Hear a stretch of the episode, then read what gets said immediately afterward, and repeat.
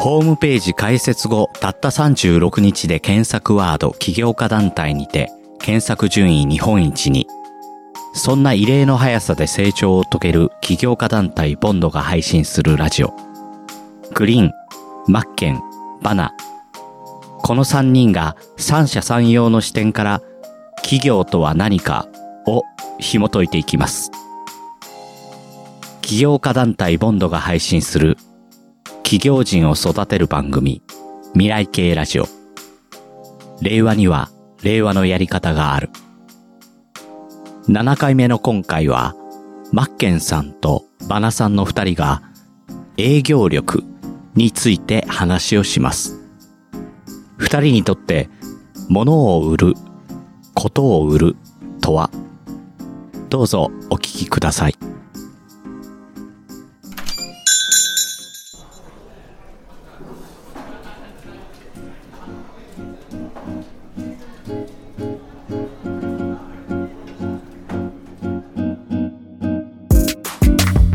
はい、それでは、えー始めさせていただきたいと思います。えー今回はですね、えーバナさんと私、マッケン2人でお送りさせていただきたいと思います。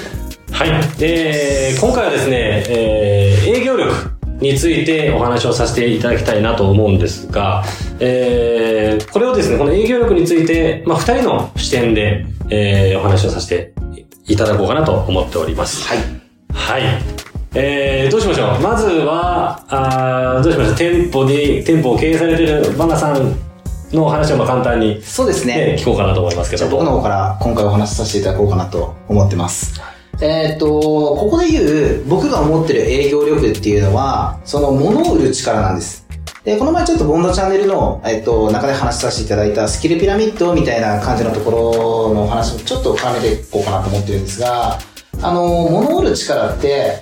僕特にあの店舗を構えているのでその店舗の中にこう人が入ってきる入ってくるっていうことが前提で物を売るっていうものが、うんまずそのスタートっていうのは人が来てもらってるっていうことが前提でのお話になってるんですよはいはいはいはい。これが多分大きな違いだと思ってるんですがその僕飛び込み営業することなんてほとんどないですしそれを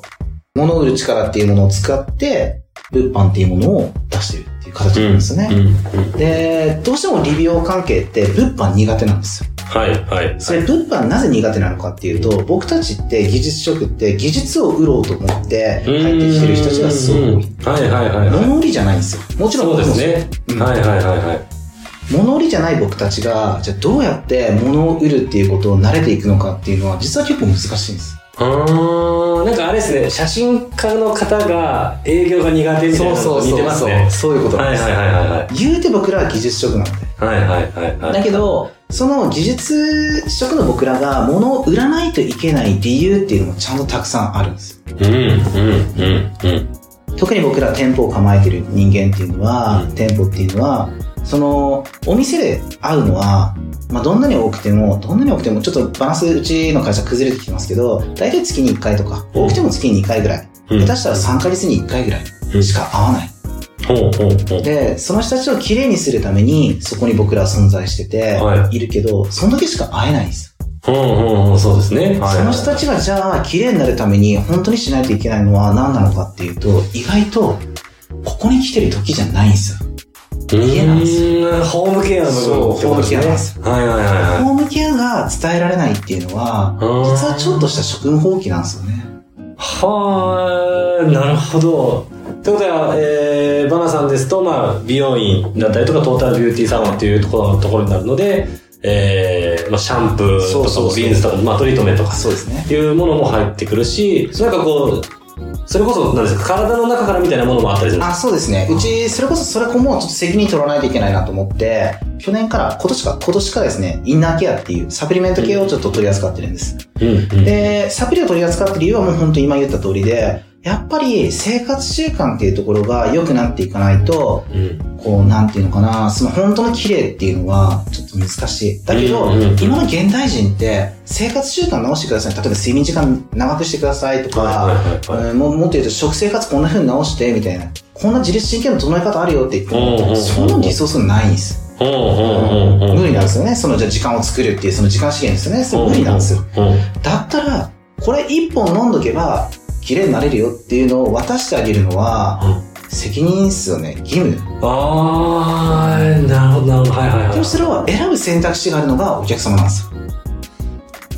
で、僕らって伝えることが仕事なので、うんその売ることが仕事じゃない。うんうんうんうんそこをちょっと履き違えちゃうと、物売りになったりとか、押し売りになったりとかしちゃうので、うんそこのバランスっていうのを取りながら、僕たちっていうのは物を売るんじゃなくて、ことを売るって、まあよく言われるんですあけーど、はいはいはいはいだはね、これ有名な言葉ですいけそどうねで。すねだからそういったものを、その自分たちがどんなことをしないといけないのかってなった時に、技術職って技術だけでやっぱり人を幸せにするのはすごく難しい。うんうんうんだからやっぱり、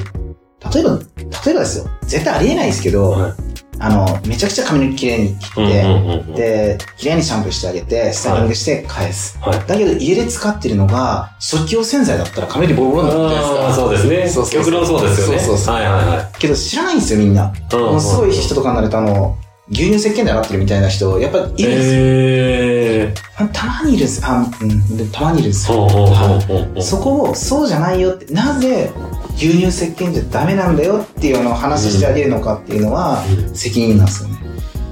うーんそれをちゃんとしてあげることがまた営業力につながってくるとそいううそうそう物販にもつながっていくっていそううですそうです感じですかそうそうです。だからな物販って、責任が果たせてると勝手に伸びる。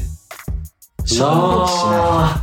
うんあーなるほどなるほどはいはいはいはいはいはいはいここっていうのは、だから物を売ろうと思ってる、物って別に髪の毛切りに来た時に、あれじゃんみたいな。アマゾンで買えばいいじゃんみたいな感じになるよりは、うん僕らはなぜこれを使わないといけないのかっていうのを伝えるだけでいいんですよ。うーんで、物を買いたいのが、アマゾンから買いたいのか、ネットから買いたいのか、僕から買いたいのかっていう、うんうんうそこが多分人間力だったりするんですよ。ーんなるほどいやー面白いですねああなるほどこれそのどうなんですか例えばじゃあ今のそのススタッフはいはい。スタッフの方々が、はい。えーそこをうんうん。じゃあできてるのかどうかとかうんうんうんその辺ってどうですかもうそのまあ要はオーナーでやられてるわけじゃなはいいですか、はいはい。率直に言うと、そのやっぱりすごい優劣の差はある。うーん真似するといいよって言って渡してる、そのこんな風なことを話すといいっていうのは、はい実はちょっと話してるんですよ。はいはいはいはいはだけど、使いこなせないんですよね。いはいはいその、ノウハウを。僕、じいやそこなんですよそうなんですよそこなんですあのこれで僕この後ちょっと話そうかなと思うんですけどこの営業力のについて話すときに今の使いこなせないっていう話あったじゃないですか僕ねそこをすごく思うことがあって結局営業まあ僕あのまあ企業で勤めて営業をやってるんですけども、営業で大事なのって結局人間力なんですよ、うん。その人の力なんですよね、うんでその人間力がなければどんなノウハウ入れても使いこなせないんですよそう。で、僕がまあね、あの、ある本で、えーちょっとお勉強したことなんですけど、これは。あの、まあ、勉強したというか、例え話の話で、鬼と棍棒の話したことあると思うんですよはあは。あ過去に。あの、例えば、鬼の大きさと棍棒の大きさがあって、うんで、棍棒がいわゆる、えースキルですよね。うんスキルで、鬼が、えーいわゆる自分っはいてなはった時に、鬼が小さくて、棍棒がものすごい大きい。い。なるほど、なるほど。使いこなせないですよね。うん。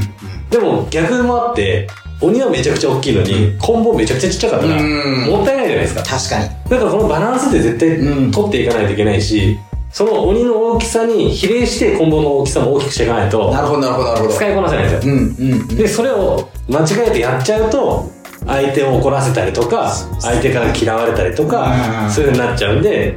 自分自身を売れないんですよね確かに。そうっすね。そうなんですよそうだ、そうですね。認めて、えっと、認めてじゃなくて、えっと、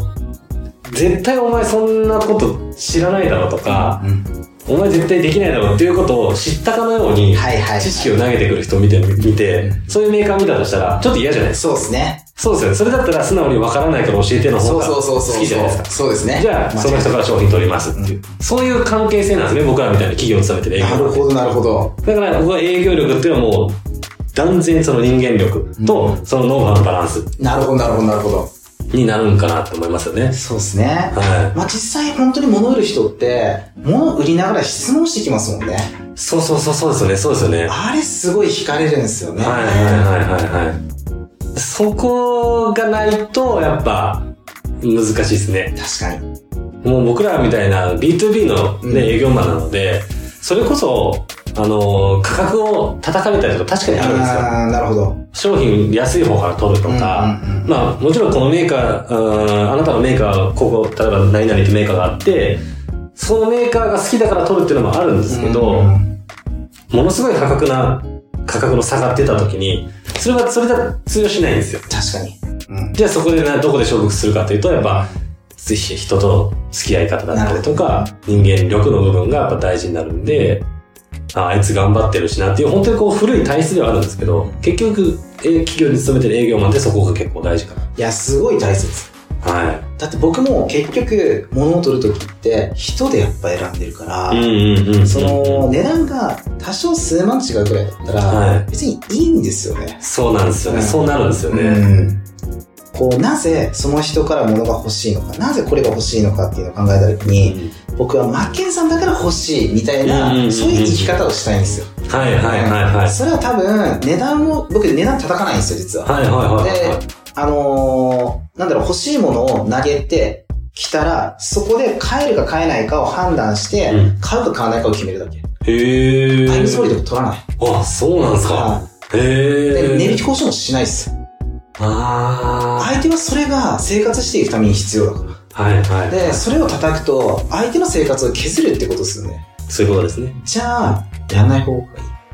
い。うんうん。人を幸せにしてまでお金を手に入れる必要必あ人の幸せを奪ってまで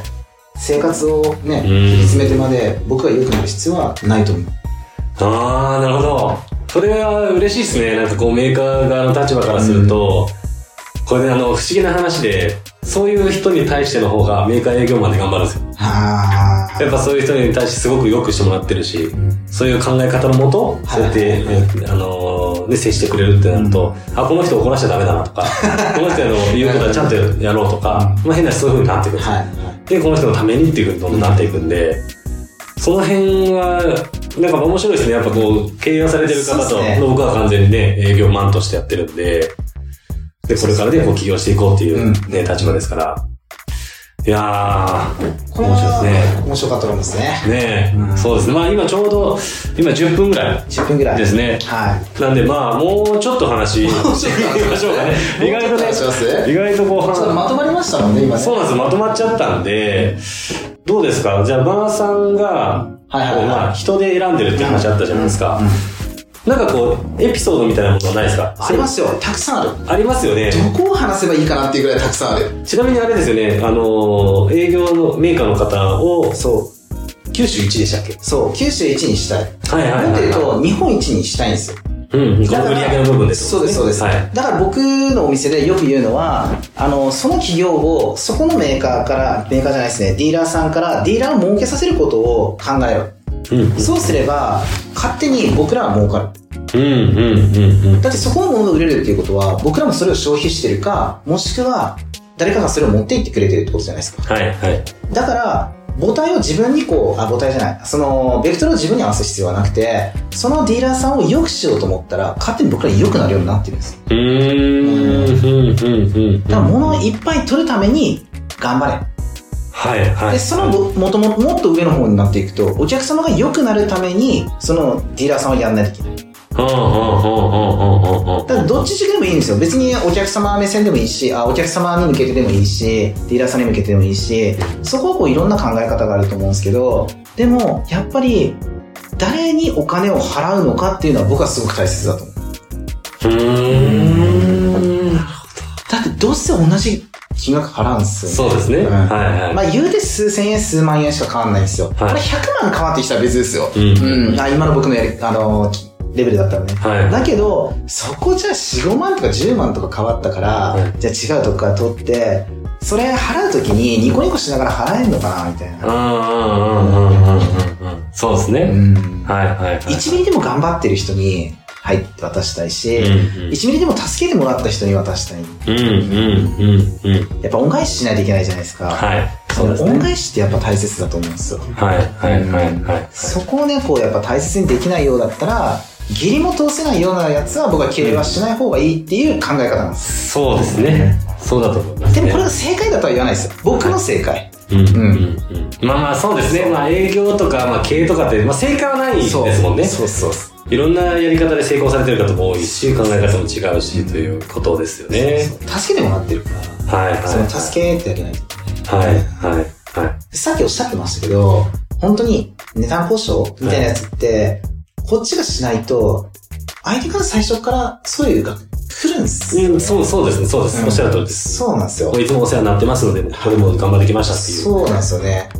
だから、必要ないっていう言い方の方がいいのかもしれそうですね。究極そこだと思いますね。ない。はいもし、じゃあメーカー側の立場立場から、えーすごくお世話になってる、すすごく商品取ってくれてる、で、あいみつも取らずにやってくれてるっていうお客さんに対して、めちゃくちゃ高い値段で下ろしてたとするじゃないですか。でもその人って、やっぱ情報取ることもできるんで、うんもしどっかからそ情報が入った時にがっかりさせてしまうんですう。よ。はいはいはい。そうすると信頼関係に関そうですね関わってくるので、やっぱそこっていうのもやっぱ考えてやそうですねってこないとっていうことを考えると、バナさんがおっしゃられたやり方をするだけ で、メーカーは動きます。そういうことですね。そういうことですよね。本当に そういうことです。んはい。なんでまあ、この辺りでね、いい感じではいえまとまりましたんで、今回はですね、この辺りではい終わろうかなと思いますんで、はいありがとうございました。ありがとうございましたありがとうございました。